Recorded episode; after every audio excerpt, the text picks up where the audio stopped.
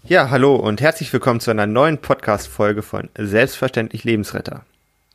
Ihr wundert euch wahrscheinlich, warum ihr jetzt meine Stimme an dieser Stelle hört, aber wir haben uns einfach mal gedacht, dass wir die Rollen tauschen. In den nächsten ein, zwei, drei Podcast-Folgen soll es so ein bisschen um das Thema Spenden gehen. Spenden, ihr fragt euch jetzt warum. Gerade in der Vorweihnachtszeit geht es ja quasi viel darum, irgendwie Geschenke zu kaufen. Was schenke ich meinen Liebsten? Oder aber auch, wie kann ich, wie kann ich Organisationen unterstützen? Wo kann ich mein Geld hinspenden?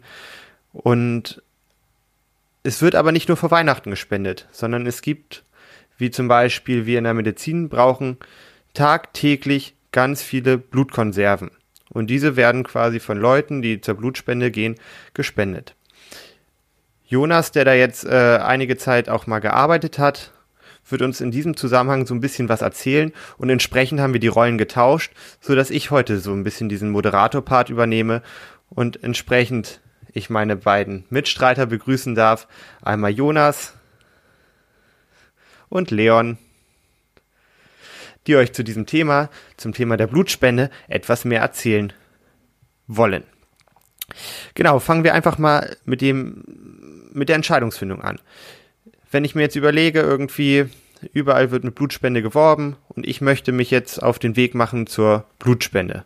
Muss ich da irgendwas beachten? Muss ich da irgendwas mitbringen oder wie bereite ich mich denn darauf vor? Okay. Am Erst, als erstes sollte man natürlich wissen, wo es eine Blutspende überhaupt gibt. Wo gibt es überhaupt die Möglichkeiten zu spenden? Da gibt es viele verschiedene Einrichtungen und viele verschiedene Organisationen, die eben eine Blutspende ermöglichen. Mit Abstand die größte Spendeeinrichtung oder die Spendeeinrichtungen äh, betreibt das Deutsche Rote Kreuz. Aber auch ähm, es gibt dann bei vielen Unis Blutspendezentren, die Bundeswehr betreibt manche und es gibt auch manche kommunale oder manche private Spendeeinrichtungen. Meist haben die auch eine ganz gute Website, wo man sich schon mal orientieren kann und wo man auch ein paar Infos darüber findet, wie man sich auf so eine Blutspende am besten vorbereiten kann. Und macht es prinzipiell einen Unterschied, ob ich jetzt an eine Uniklinik gehe, ins Blutspendezentrum oder ob ich das bei den Hilfsorganisationen mache? Nein, das macht keinen Unterschied. Überall wird das Blut sozusagen gesammelt und dann äh, gerecht verteilt. Das macht keinen Unterschied. Okay. Äh, kannst du was dazu erzählen, wie ich mich persönlich darauf vorbereite? Soll ich viel trinken, viel essen? Gibt es da irgendwie Tipps? Na klar. Ich würde noch ganz kurz einen formalen Punkt einwerfen. Man darf erst Blut spenden äh, mit 18 Jahren. Also man sollte das Alter erreicht haben und man sollte auf jeden Fall seinen Personalausweis dafür mitnehmen. Wenn man Blut spendet, ähm, sollte man vorher gut gegessen und getrunken haben. Also auf jeden Fall vorher frühstücken, mindestens einen Liter vorher getrunken haben. Wenn man später am Tag spendet, gerne auch mal zwei. Das hilft dafür dem Körper viel Volumen. Ähm, dass der Körper, es hilft einfach, dass der Körper viel Volumen dabei hat. Außerdem ist es auch sozusagen No-Go, an den Tag selbst Alkohol zu trinken oder irgendwelche Drogen zu nehmen. Ähm, das sollte man generell sowieso nicht machen, aber auch am Tag vor oder vor darauf verzichten. Und wie ist das so mit Sport? Kann man am Tag selbst schon gemacht haben, nur der Tag, äh, am Tag sozusagen darauf oder am restlichen Tag sollte man auf Leistungssport verzichten. Aber selbst am Tag Sport ist kein Problem. Okay, perfekt. Wenn ich mich jetzt quasi so ein bisschen darauf vorbereitet habe, gut was getrunken habe und irgendwie mich entschlossen habe, dann entsprechend zur Blutspende zu gehen und ich habe jetzt einen Ort gefunden, ähm, wie läuft das denn da ab, wenn ich da jetzt reinkomme und entsprechend äh, ja, spenden möchte? Da würde ich mir einfach gerne mal den Leon schnappen. Du hast, ich weiß von dir, dass du schon sehr häufig Blut gespendet hast. Wie war denn dein Eindruck davon immer? Ja, genau. Also ich bin regelmäßiger Blutspender und versuche das immer so zu machen. Es gibt ja immer so, so Zeiträume, in denen man nur spenden darf. Also müssen irgendwie so, glaube, es sind zweieinhalb Monate oder sowas. Ähm, auch ein bisschen unterschiedlich davon, ob es Männer oder Frauen sind. Äh, also man darf jetzt nicht jeden Tag spenden gehen, weil man verliert da ja irgendwie einen halben Liter Blut natürlich auch und äh, das muss man erstmal wieder regenerieren. Das heißt, ich schaue erstmal immer, okay, darf ich überhaupt schon wieder spenden? Mache mir immer einfach in, im Kalender so einen Vermerk, wann ich wieder spenden darf und wenn es mir passt und ich Zeit habe, dann gehe ich halt spenden. Und ähm, ja, genau wie du es gesagt hast, muss halt meinen Personalausweis mitnehmen, weil das ist das Erste, was ich immer gefragt werde. Also ich muss so einen Bogen erstmal ausfüllen, wo ich meine Daten halt angebe, meinen Namen, mein Geburtsdatum und ähm, ja, dann wird halt mein, mein Personalausweis überprüft, ob ich auch wirklich ich bin.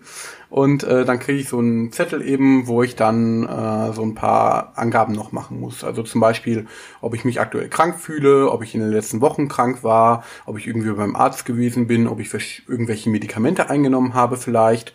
Ähm, aber auch sowas wie, ähm, ja, zähle ich zu einer Risikogruppe für verschiedene Bluterkrankungen, zum Beispiel für Infektionserkrankungen. Also steht dann sowas drauf wie, ähm, habe ich irgendwie mich mit irgendeiner Kanüle gestochen oder hatte ich Kontakt zu einem Patienten, der jetzt aktuell natürlich irgendwie Corona-positiv ist zum Beispiel ähm, oder ähm, ja, gehöre ich zu einer Risikogruppe, die auch irgendwie äh, sexual übertragbare Krankheiten vermehrt hat. Also ähm, habe ich irgendwie häufig Geschlechtsverkehr mit wechselnden Partnern äh, oder ähm, ja, sowas in der Art halt, also es stehen ganz viele verschiedene Fragen drauf. Dann die Frage nach Auslandsaufenthalten, ähm, weil im Ausland ja teilweise auch so verschiedene Infektionskrankheiten einfach höher äh, vorkommen oder häufiger vorkommen.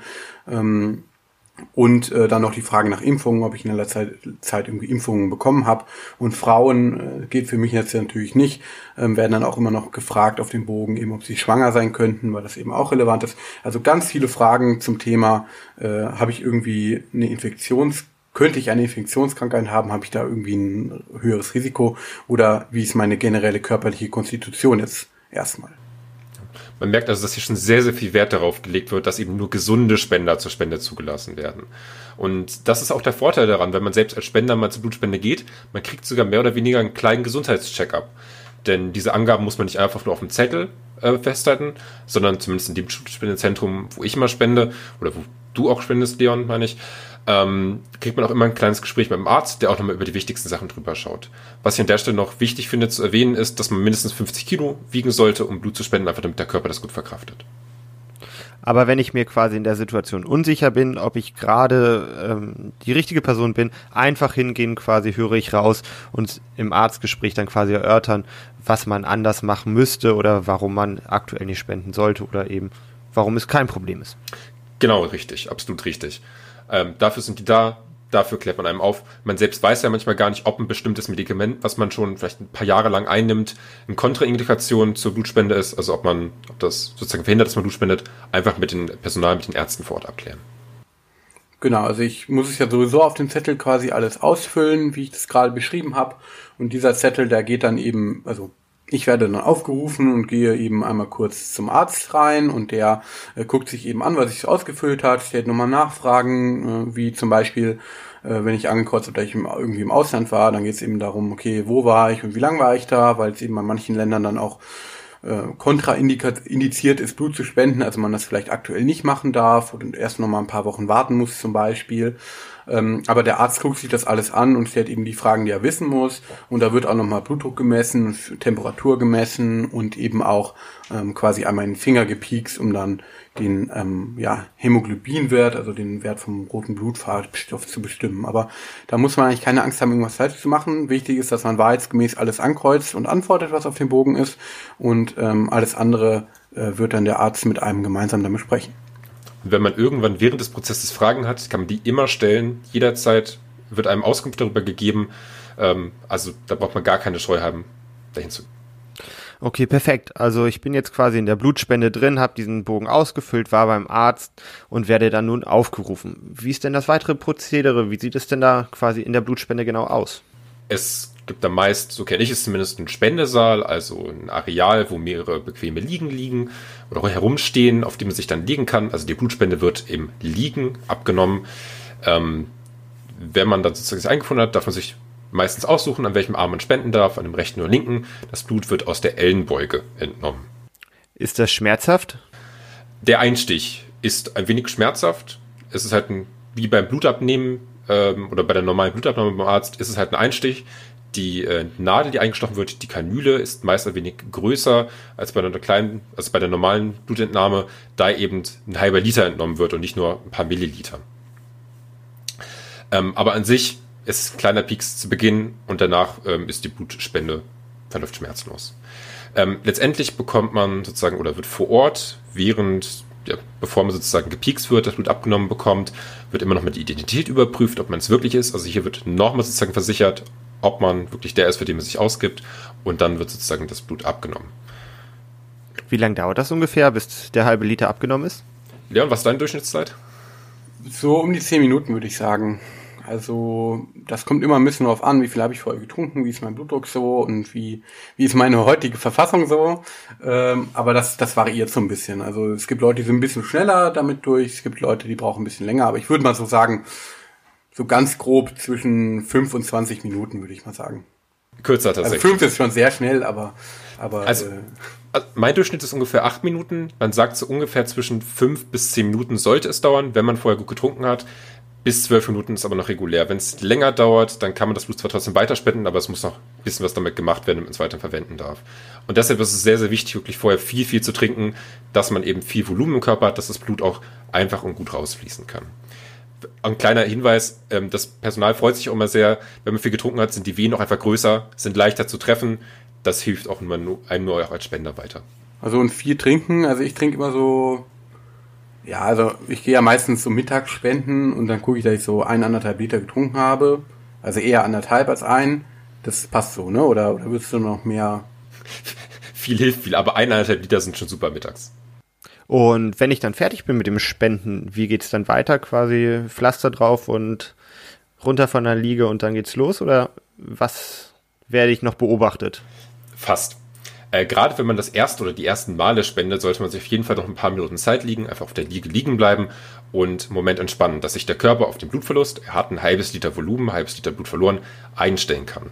Halber Liter sagst du gerade. Vielleicht können wir einfach nochmal, wie viel Blut haben wir denn und wie viel ist das prozentual von dem, was wir quasi haben? Also ist es wirklich viel, was wir verloren haben oder verkraften wir das ganz gut? Also wir haben ungefähr ein Blutvolumen von vier bis sechs Litern.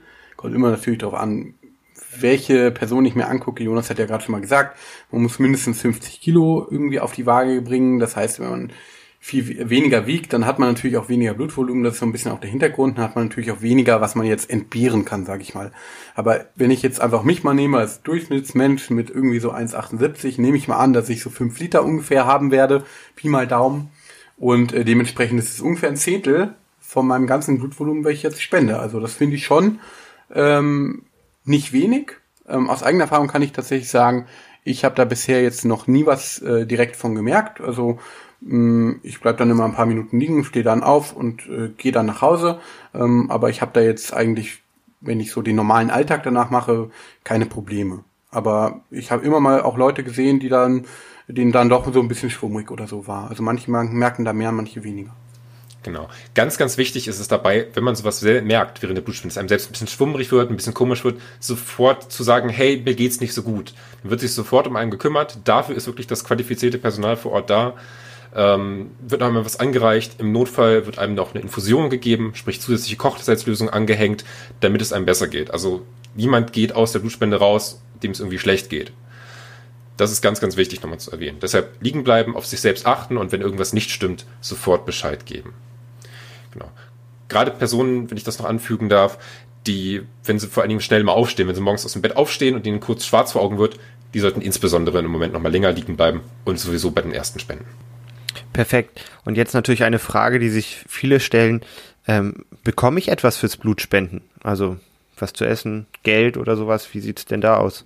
Also da habe ich persönlich jetzt schon verschiedene Erfahrungen gemacht.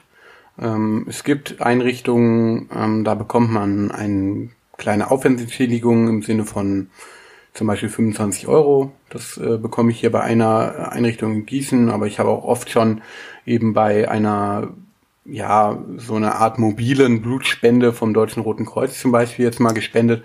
Ähm, da gab es jetzt keine finanzielle ähm, Entschädigung, aber dafür gab es dann nachher ein schönes Mittagessen zum Beispiel. Ähm, also für das leibliche Wohl ist eigentlich immer gesorgt. Manchmal gibt es eine kleine Aufwandsentschädigung, manchmal nicht. Das kommt halt immer darauf an, wo man spendet und ist einfach unterschiedlich geregelt. Aber ich denke, das sollte ja auch nicht das äh, primäre Ziel sein, damit jetzt reich zu werden, oder?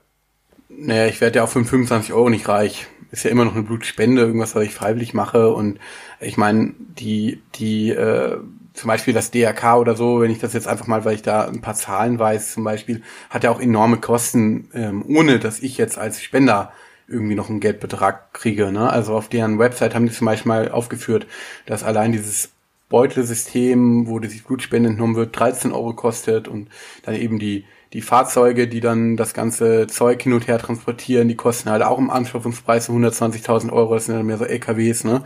Und äh, so Blutspendemobile, die die kaufen, äh, die sie, die auch haben, die rumfahren, damit eben die Blutspende sozusagen zu den Leuten kommt, ähm, kostet auch nochmal so 350 Euro und die ähm, Personalkosten sind da noch gar nicht aufgeführt.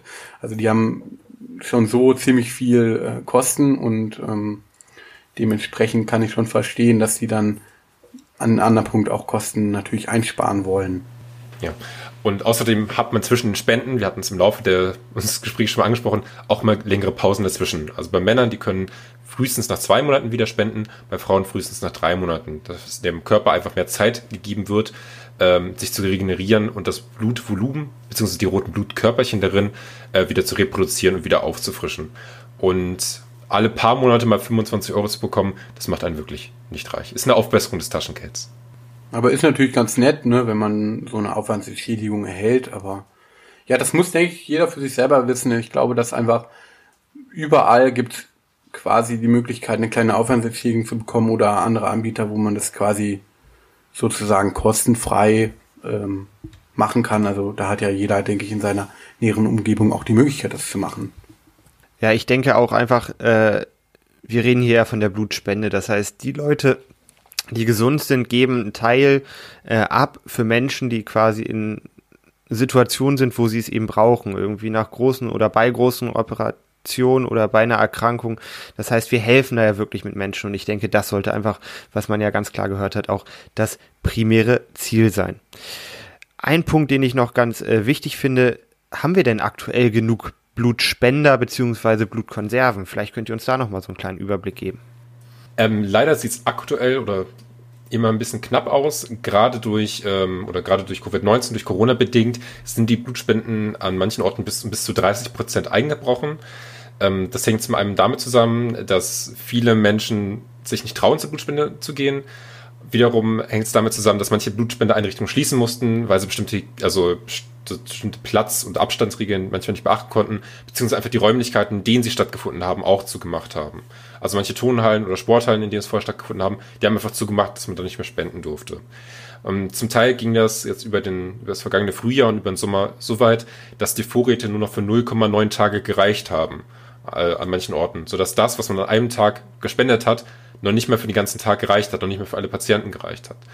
Und auch außerhalb von Corona hat man äh, vor allen Dingen in den Sommer- und Ferienmonaten äh, immer so ein bisschen Mangel daran. Die Leute sind einfach nicht da und können nicht spenden. Und deshalb ist es stets wichtig, häufig und regelmäßig zu spenden. Ja, also ich muss sagen, das merke ich auch. Ähm, also man wird immer so von den äh, Blutspendebanken quasi angeschrieben oder ich oder angerufen teilweise auch. Ähm, äh, und ich merke das immer, also wie gesagt, ich versuche so immer regelmäßiger zu gehen, aber manchmal kommt doch irgendwas dazwischen oder man war mal krank und konnte es deswegen nicht und ich werde dann immer mal angerufen, wenn ich irgendwie jetzt eine Woche schon wieder hätte gehen können und man merkt das echt daran auch, äh, dass da wirklich der Mangel ist und die wirklich auch die regelmäßigen Blutspender dann immer wieder akquirieren wollen und das ist eben was, was jetzt ähm, dieses Jahr definitiv zugenommen hat. Also, dass ich quasi vermehrt angerufen worden bin, äh, ob ich nicht wieder zur Spende kommen möchte, einfach weil da so ein Mangel ist. Und ich habe tatsächlich auch gelesen, dass äh, Krankenhäuser äh, operative Eingriffe zum Beispiel absagen oder verschieben mussten, weil eben keine Blutkonserven da waren, die man eben als ähm, sozusagen zum Not, äh, wenn es im Notfall zu einem stärkeren Blutverlust kommt, eben äh, da haben muss. Äh, eine Frage vielleicht noch, die sich der eine oder andere gestellt hat. Spielt denn meine Blutgruppe eine Rolle oder wollt ihr quasi uns animieren, egal welcher Blutgruppe hin, einfach spenden zu gehen? Grundsätzlich kann man mit jeder Blutgruppe spenden und jede Blutgruppe ist gefragt. Also wir brauchen so viel Blut, dass wir uns manchmal gar nicht aussuchen können, wen wir als Spender einladen oder nicht. Manche Blutgruppen sind dabei aber bei den Vollblutspenden äh, besonders gefragt. Das wäre zum Beispiel die Blutgruppe 0 negativ, ähm, deren Spende halt jeder Spender sozusagen vertragen kann. Der kann an jede Person spenden. Und das ist auch noch ein toller Grund, um zur Blutspende zu gehen. Wenn man seine Blutgruppe nicht weiß, spätestens wenn man beim zweiten Mal bei der Blutspende ist, erfährt man es. Und dann kennt man auch seine eigene Blutgruppe. Manche Blutspendeeinrichtungen verteilen auch so einen kleinen Blutspendepass. Da stehen die Informationen noch alle mal drauf. Ist vielleicht für einen selbst, falls man selbst mal einen Notfall haben sollte, auch nicht schlecht, das nochmal zu wissen. Ja, dann vielen, vielen Dank euch beiden für diesen wirklich informativen äh, Beitrag zur Blutspende. Und ich würde euch jetzt einfach nochmal bitten, äh, zusammenzufassen, was für euch das Wichtigste ist, beziehungsweise unsere Zuhörer einfach zum Blutspenden nochmal zu animieren. Ja, also Blutspende rettet wirklich Leben. Also auch äh, mit der Blutspende werdet ihr Lebensretter. Das ist so mein wichtigster Punkt eigentlich. Ähm, es tut nur ein ganz bisschen weh und man selber hat eigentlich keinen wirklichen Nachteil davon, außer dass ich vielleicht ein oder zwei Tage mal auf Alkohol verzichte oder eben mich ein bisschen zurückhalte, was den Sport angeht. Aber ich finde, das ist ein ganz kleiner Preis, den man zahlt dafür, dass man wirklich Leben retten kann. Da kann ich nur voll zustimmen. Das Wichtigste ist, einfach mal sich zu trauen, hinzugehen und Blut zu spenden. Gerade jetzt in der Corona-Zeit wird verstärkt auch Blut gesucht. Wir brauchen neue Spender, wir brauchen frische, motivierte Spender und ihr braucht euch darüber auch keine Gedanken zu machen. Covid-19 wird nicht über Blut übertragen und da wird absolut auf die Gesundheit der Spender geachtet. Das ist ein hochstandardisierter, hochprofessioneller Prozess. Ihr könnt damit wirklich mit eurer Blutspende Leben retten. Ja, vielen Dank euch beiden für diesen, für die, eure Expertise, für diesen Vortrag und Einblick in die Blutspende. Ihr habt, eu, ihr habt den Appell gehört. Geht Blut spenden, helft anderen Menschen. Und ja, bei den nächsten Podcast-Folgen dann wieder in umgekehrter Reihenfolge. Da gebe ich Jonas dann wieder seinen Posten zurück und er wird euch dann durch die nächsten Podcast-Folgen wieder moderieren. Dann heißt es von meiner Seite, mich nochmal fürs Zuhören zu bedanken und euch einen schönen Abend zu wünschen. Tschüss. Ciao.